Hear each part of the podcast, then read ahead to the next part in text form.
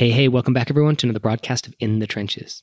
Today's guest is Abdo Riani, who is the founder of StartupCircle.co and the creator of the Bootstrapping Summit. Today, I sit down with Abdo to talk about his Bootstrapping Summit, how he came up with the idea, what he did to implement it, what it did for his business, and kind of the ins and outs of where things worked really well and what things didn't, what things he would improve, and where he would double down next time. So I look at this as a great conversation if you're interested in running a virtual summit to see what have some other people done and how have they done it, what worked well and what didn't, and to maybe take away some key learning lessons and points from this for yourself to implement in your own virtual summit. So my big takeaway is just that listen, if you have an idea for something, you want to execute and you want to implement and you want to get it out there, just do it. In this case with Abdo, when he did the bootstrapping summit, he did it. He got it done fairly quickly. I think his his investment, his time investment was maybe I don't know, two to two to four months, we'll say, give or take. And it wasn't necessarily like an, a full time job getting this up and running. I just mean that that was the amount of time it kind of took to go from inception to launch. And he did it with, I think, about 100 guest interviewees. So you don't even need to do it at that scale or that scope. And it can still be a great thing for your business, for your brand, and for everything you're doing. So just know that it doesn't have to be a huge time investment or time suck or time drain. It doesn't have to cost you a lot of money and it's something you can do on the side, but it can still add to your bottom line by putting you on the scene, making you visible, and allowing you to kind of build relationships with really important people in your space. And I think a summit or a podcast, those are one of the two best ways to build relationships. So I'm a big fan of kind of what Abdo has to say today. So I'm going to leave it at that. Without further ado, let's get to today's conversation. So, Abdo, the place I want to start is a little bit of your background, like what led you to what you're doing today before we connected and before you ran your bootstrapping summit and the results you got from that. Let's backtrack a little bit. How'd you get there?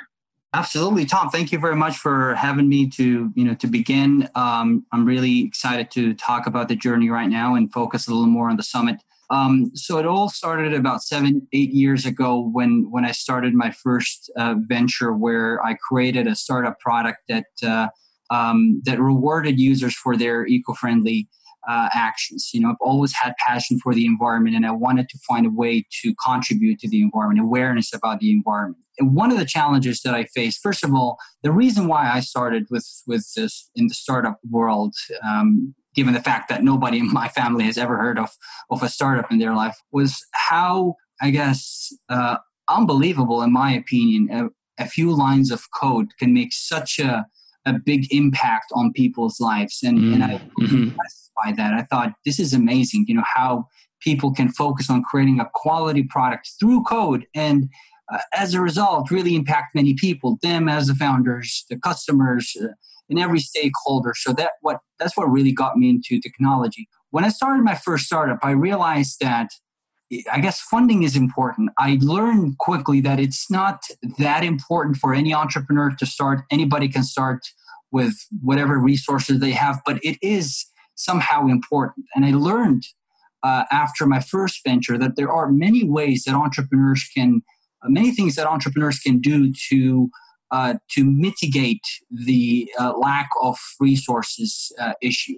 whether it is to go to market under the condition of the unavailability of the product, in other words, doing things that don't scale, whether it is to focus on building an audience and then uh, launching or pre selling the product to the audience.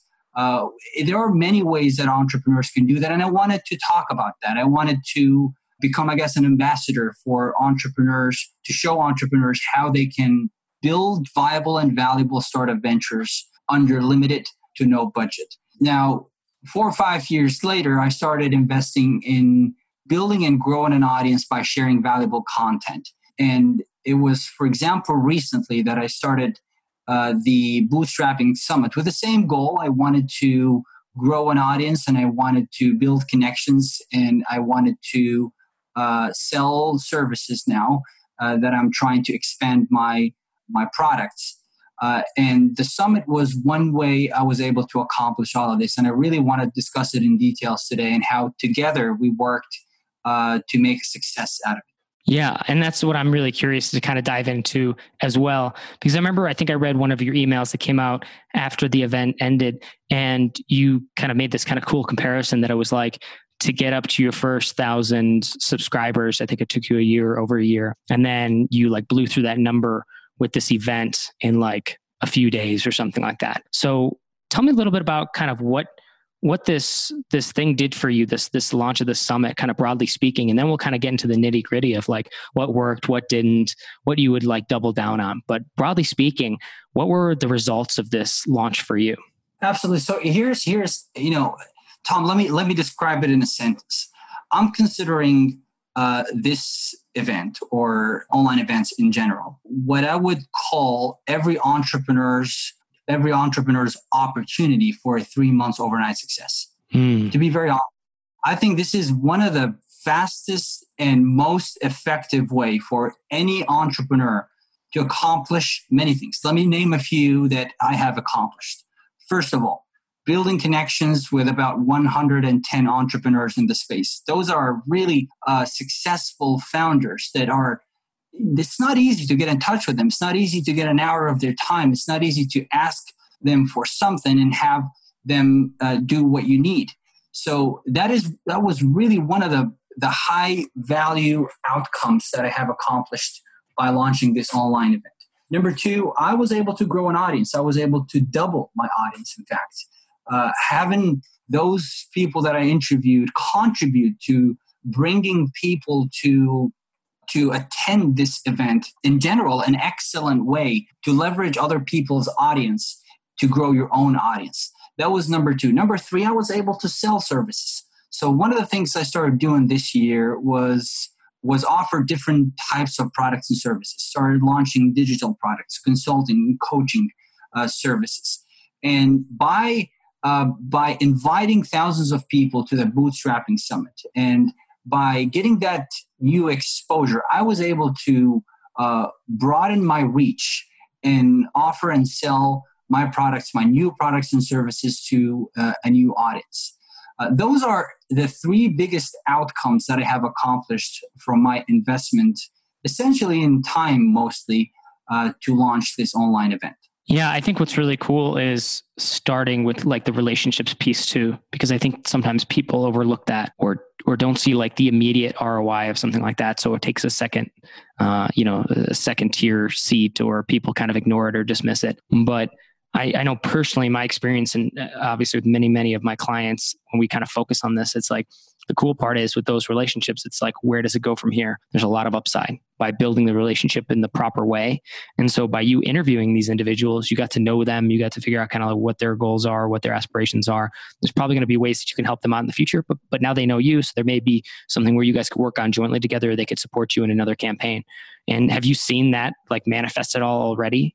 Exactly. Now, you talked about long term, uh, uh, the long term result or the, the, the return of, I mean, the out, the long term outcome of, of building relationships. But actually, I've also seen the short term outcomes of it. First of all, um, there have come many opportunities during the calls that I have discussed different opportunities with those uh, successful entrepreneurs that we're currently planning on collaborating on. So that was that's number one. Number two, you know, the short term outcome of getting to know those people, interviewing them, highlighting their expertise, getting them exposure to a new audience is that just a couple of weeks later, not a year later, just a couple of weeks later, they're usually more than happy to spread the word about your event and getting you uh, exposed to a new audience. So, in addition to what you're talking about right now, Tom, of, of having those connections that you can leverage in the future. I think there are so many benefits uh, in the short term as well. And uh, the two that I mentioned right now are uh, are the biggest and, and had the most impact on the success of my uh, summit so far. I love it. And um, so when you ran this event, when we connected, you had you had were you were in the kind of planning process. I think you had actually already started to interview some people, and then then we started working together, kind of like to solidify some of the pieces um, strategically and kind of operationally to make sure it ran as smoothly as possible. One of the things I remember with one of our early conversations was, you know, I think I remember saying, you know, this is uh, a little tight of a timeline, but let's see if we can make it happen. And you did. Like you, you condensed the timeline to a point where I was like, I was a little uncomfortable because like I was like, if we had an extra month or two, maybe we get more people on board. But you did in a really, it sounded, it seemed like really quickly. So what gives some people a context of how like quickly this whole thing from idea and conception to starting those interviews to the launch? Um, it, how many months it took you or weeks?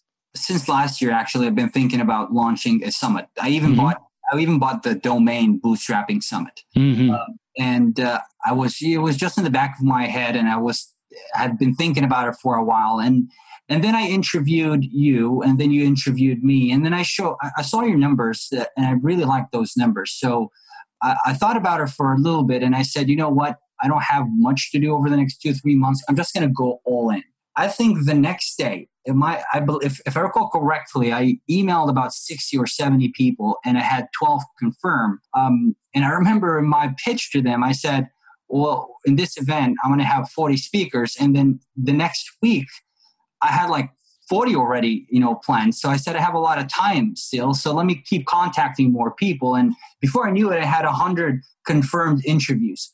So it, it was really a matter of, of just doing the work. If you don't have other things to do, and if you just want to focus on organizing this summit, I did 100 interviews in 42 days, and those were one of the first interviews in my life. So it wasn't like I had a lot of experience. 90% of the people I interviewed, I had never met or had never exchanged emails with. So it, it really, it, it's one of those things that don't require experience uh, don't require a lot of knowledge about the about running you know summits or online events. Um, it's just a matter of of investing the time and and by investing the time to be more specific, interviewing the I mean uh, pitching the right people with the right uh, with the right pitch, getting them uh, to an interview as soon as possible, and then making the right ask at the right time. Uh, those are the three key, I guess, uh, stages or milestones or steps that every uh, entrepreneur organizing an online event has to, I guess, not master, but make sure that they do them the right way. If you get those done, 70, 80% of the summit is, you know, technically over. What do you think as you kind of look back on this and, and you've done some, at least uh, from, from the emails I've read, you've done some basic like kind of analysis and evaluation of how it all went. What do you think worked really well? Like what were, what were the strategies you did or the strategies you you implemented or the tactics you implemented or any types of marketing uh, we'll say um, strategies or tactics that you implemented that that worked really well that you would like if you were doing this again you would double down on those yeah so there's this one strategy that i had learned uh, and and had implemented in the past and i implemented implemented it again now that that worked very very well and that is do not start the pitch with the summit. I never started pitching entrepreneur speakers by talking about, I want you to, uh, to invite you to an interview that I will publish uh, on a summit. I actually, uh, you know, earlier I mentioned that I uh, had bought the domain Bootstrapping Summit last year. I, I had actually I remember it was probably in January or something like that. I emailed a few entrepreneurs and told them that I'm organizing this summit. I barely got an answer. So, one of the things that I highly recommend entrepreneurs do is pitch speakers for an interview. And then after the interview, share the ways that you plan on promoting this interview. Uh, one of those ways is going to be your event. Uh, and um, and in any case, if this entrepreneur is not interested in having their interview being featured on a summit, then in that case, you can say, well, this is what I'm going to do. I'm going to post it on my blog. I'm going to promote it in social media, um, and uh, and everybody's happy. But out of 120 interviews I did, and I only published about 100, uh, nobody nobody's ever asked me to um, to not publish it on uh, the summit. This has been the most effective strategy uh, for me to get to 100 interviewees because I was 100% sure that if I emailed a thousand people and told them about a summit. First of all, every email thread would have been 20 emails long because they will ask more questions. And second of all, I will, you know, have to make it a five months project for me to complete this uh, summit. Interesting. Okay, great. And that's so you kind of uh, just led with, "Hey, I'd love to interview you," and then once you conducted the interview or or on that call, that's when you shared like, "Here's the ways I'm going to be publishing this." Correct. And that's when the conversation about the summit specifically came up. Um, did you ever get any backlash from that? I'm curious. You don't have to name names because my only question or thought is like, I it seems like a clever strategy and I think it, it makes sense because it's like I exactly with what you mentioned. It's like I don't want to go through 10 or 20 emails trying to explain what's what's going on with this when a lot of times th- that back and forth is usually just about well the the nuance of like well do I have to commit to promoting do I have to you know whatever it is on their end that's I think usually what the conflict is with people not saying yes to a summit because they expect that they might have to promote it so I think the idea of just saying I'd like to interview you and especially if you don't have any intention of like forcing somebody to promote it seems like that would work and I think is seems fine. But I'm curious if you did get any kind of negative feedback or, or any pushback on something like that and how you might if you did how you might improve that in the future.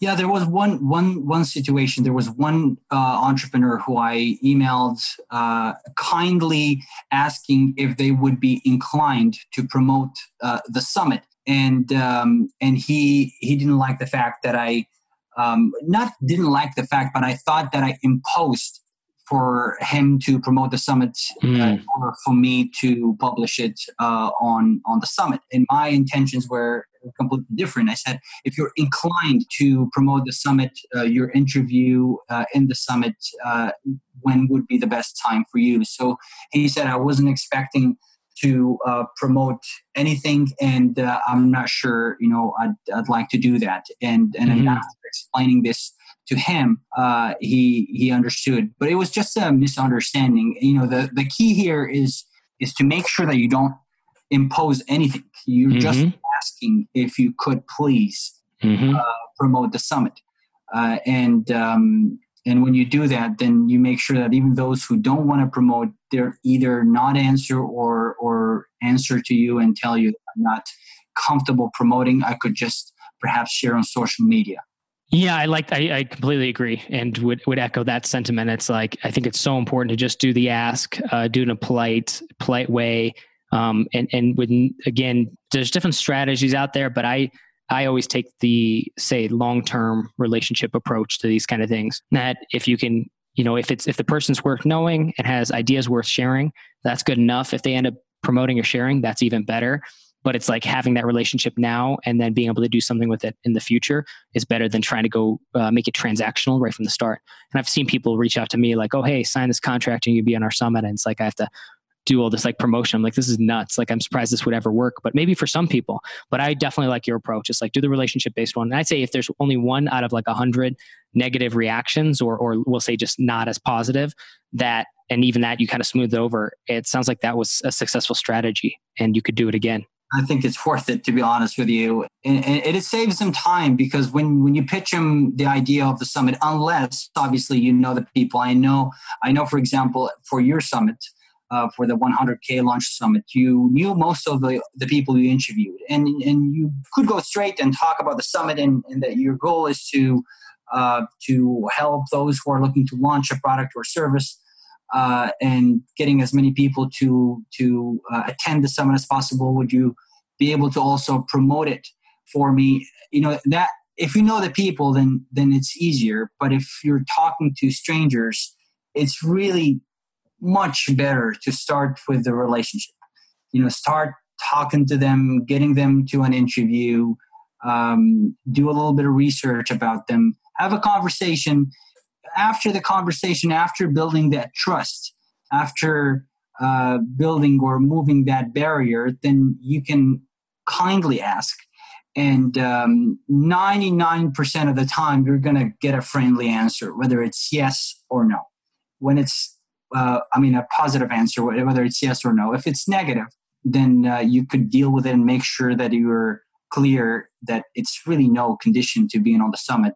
Uh, you're just kindly asking if they'd be interested in promoting. Yep. Awesome. I completely agree. I think that's a, a, good strategy. So you did this over a pretty short period of time. You ended up getting a bunch of promotional partners from the people you interviewed, but not forcing them to promote or anything like that, just using this kind of the strategy or process you outlined. And then you ran the campaign and it looks like you ended up growing your list pretty substantially, uh, much faster than you'd ever had before. You, I think, did relatively well uh, financially. You don't have to divulge numbers if you don't don't want. And then what I thought was really cool was on the back end, you then landed some new, uh, what I guess I would consider or describe maybe as like lucrative clients. And so maybe you can kind of give us an idea of like what has been like kind of the f- financial or business impact um, beyond like those kind of four key areas you mentioned earlier, um, in terms of like where where you're going now with the platform and what is it what is it allowing you to do now? Absolutely. So, Tom, you know, if you remember a long time, I mean, about two, three months ago when we talked, I said my goal is really to get more exposure. I'm not looking to monetize the summit. I'm not looking to generate any revenue over the short short term. What I want is a bigger audience so I can launch more uh, high end products and services to them in the future. And this is exactly what this online event has allowed me to do. In fact, right after the event, I was uh, in the middle, you know, maybe the, last day or two, I got approached by one of the attendees uh, who's starting a new venture and uh, asked me for help. One of the things I do is I help entrepreneurs take an idea to first paying customer, including product development, marketing, and consulting through my startup development studio, Aspire IT. And uh, because of the exposure that I gained throughout the summit, I was able to get in touch with entrepreneurs like uh, like him, and that turned into a uh, five figure project. So um, that was, uh, I guess, the immediate immediate impact of of the summit. But many of those entrepreneurs that have joined are are in contact with me right now, and uh, chances are in the near future, many of them will convert into paying customers.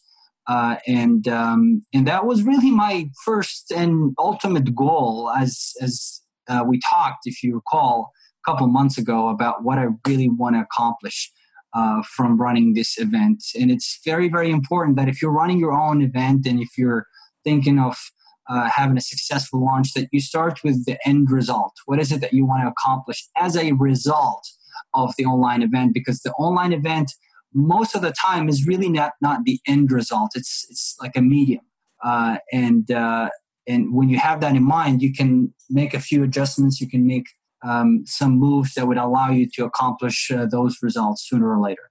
That's awesome. And you also, a quick question, kind of this is more detail, but I know you implemented RightMessage, which I've spoken about. I don't know if I've spoken about it on the podcast before, but definitely in my newsletter. And I've written about it on my blog because I think it's a really neat tool that brings uh, the ability to kind of like really infinite customization and personalization. Um, it makes it that, that available to any small business owner, anybody with a website.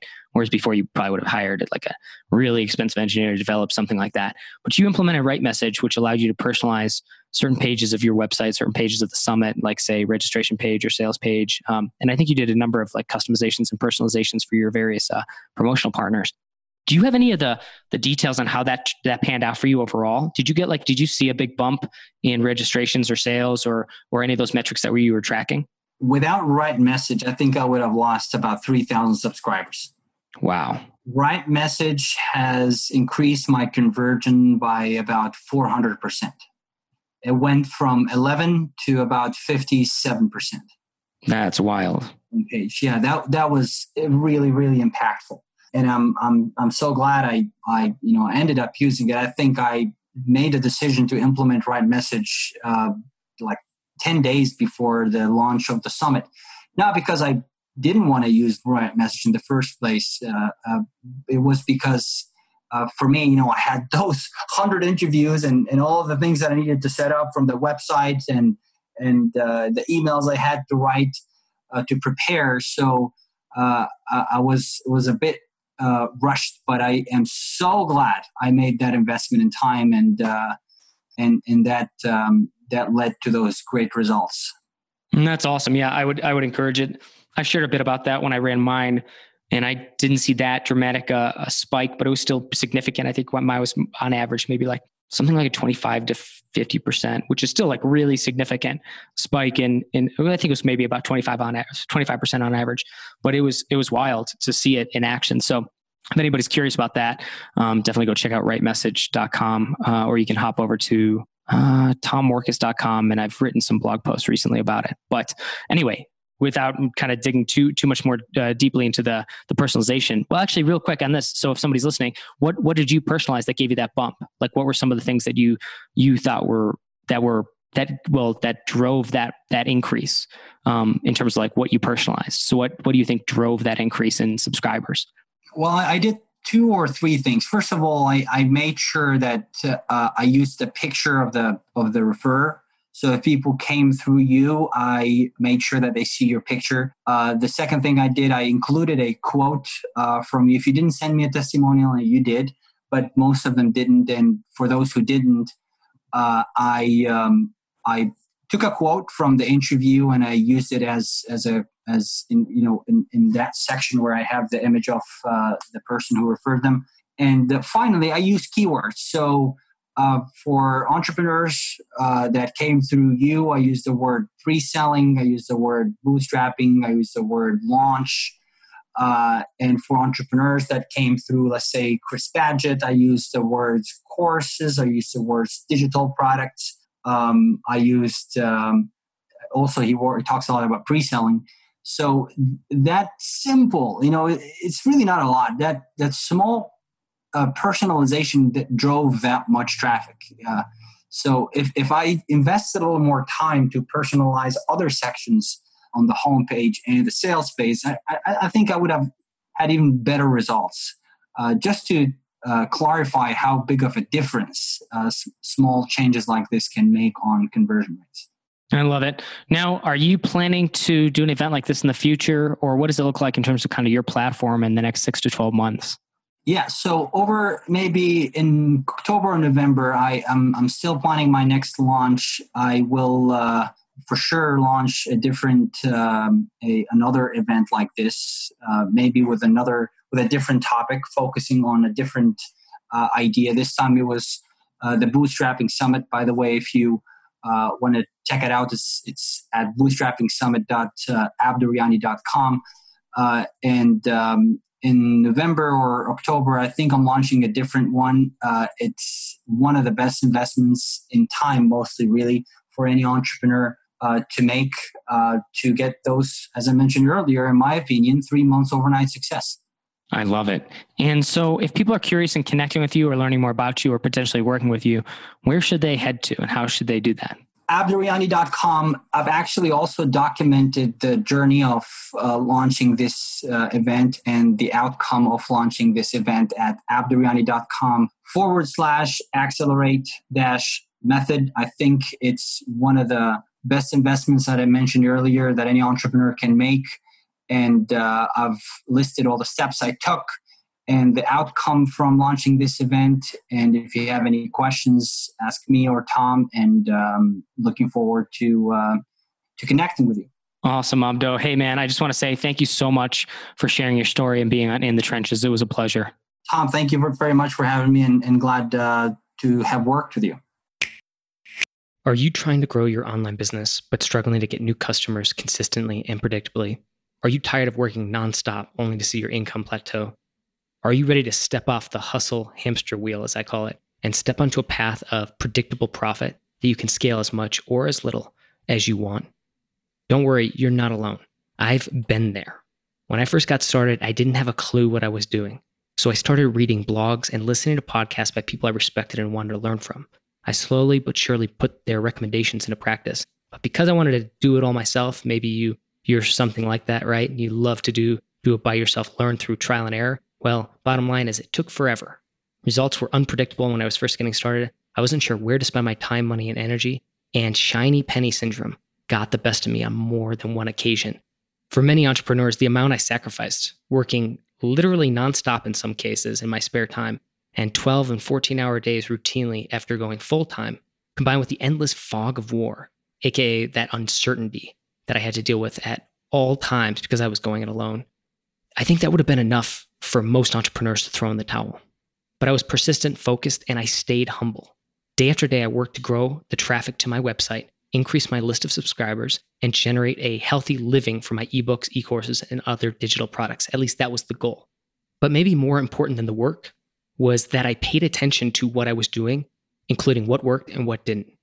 Eventually, I discovered a predictable pattern of growth. And so, what I did was I just doubled down on those things and I scrapped or sidelined the other things that weren't working so well. Finally, two years after resigning my commission as a captain in the army and going full time on my online business front with my blog, with my podcast, etc., I replaced my income with digital product income. Two years. And so if that's where it stopped, I would have been happy with it. I would have been happy with the results. I wouldn't have complained. I would have been very content just replacing my income. But the bottom line is it was so much work. I wanted to, you know, see if it could go somewhere else, right?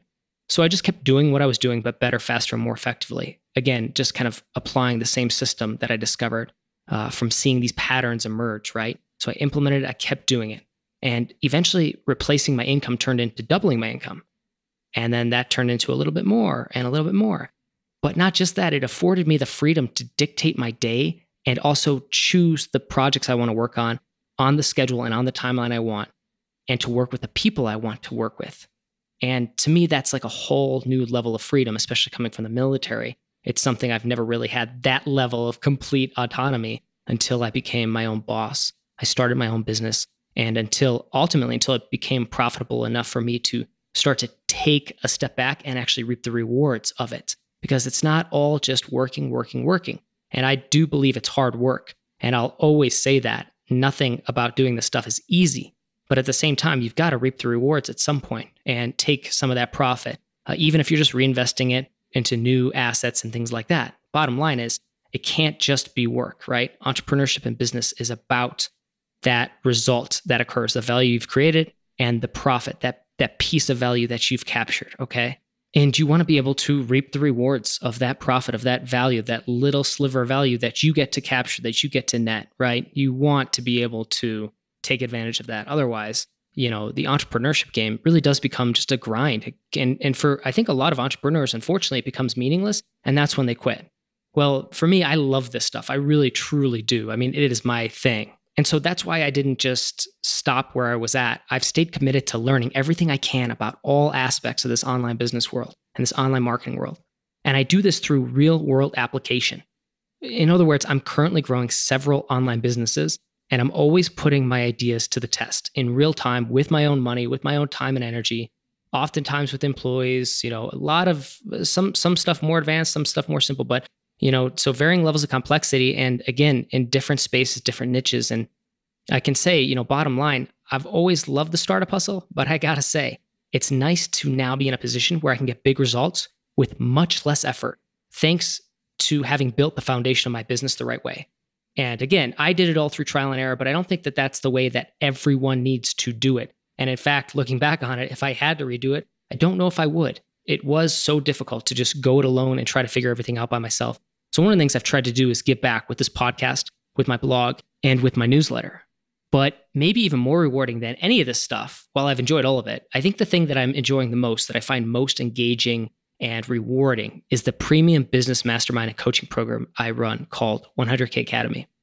Inside 100K Academy, I help ambitious entrepreneurs who are very driven and excited to be doing what they're doing. I help them grow their reach, their influence, and their profit using my proprietary marketing system. That's the same one I use to scale my own online businesses from zero to multiple six figures and beyond. And the same system I use to help my clients reach the New York Times, Wall Street Journal bestseller list, set Kickstarter funding records, and create viral product launches that have turned into predictable revenue streams. So lots and lots of case studies that you can find at tommorkes.com. If you're curious, just go to tommorkes.com slash about, and that'll get you started. Most importantly, this system is one that 100K Academy members and alumni have used to achieve tremendous results, like Alexa, who used it to have her most profitable year ever, or Tina, who used it to make five figures from a sales funnel that she can now replicate and scale. And that's exactly what she's doing.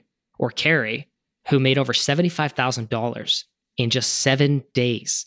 And the crazy part about his story was that his online business was actually a side hustle up until that first profitable launch, which he has then been able to grow and scale. And he subsequently quit his job following that very successful week. And I think that that has been just a game changer for Carrie and the life he's living, the work he gets to do, and the impact he gets to make on the world because of the great work he's doing now, because he was able to figure out a system that would get him the targeted traffic, the subscribers, the sales to grow a profitable online business. Bottom line, if you want to grow your online business from six to seven figures, but you flatlined or you're struggling, or you just want to be told what to do and when to do it and in what order, right? And you want a system that is predictable and scalable and isn't just, you know, another shiny penny, but actually will fit right into your business. It plugs in and is something that you can truly grow. I want you to go to tommorkes.com slash academy. That's tommorkes.com slash academy. Academy is spelled A C A D E M Y. Go to tommorkes.com slash academy and you'll find a page on my website with more details about 100K Academy, the business mastermind coaching program I run, as well as instructions on what to do next. Again, that's tommorkes.com slash academy. And if you're serious about growing your reach, influence, and profit, just follow the instructions and we'll be in touch, okay? Again, tommorkes.com slash academy. Go ahead and head over there now. That's it for today. Stay frosty.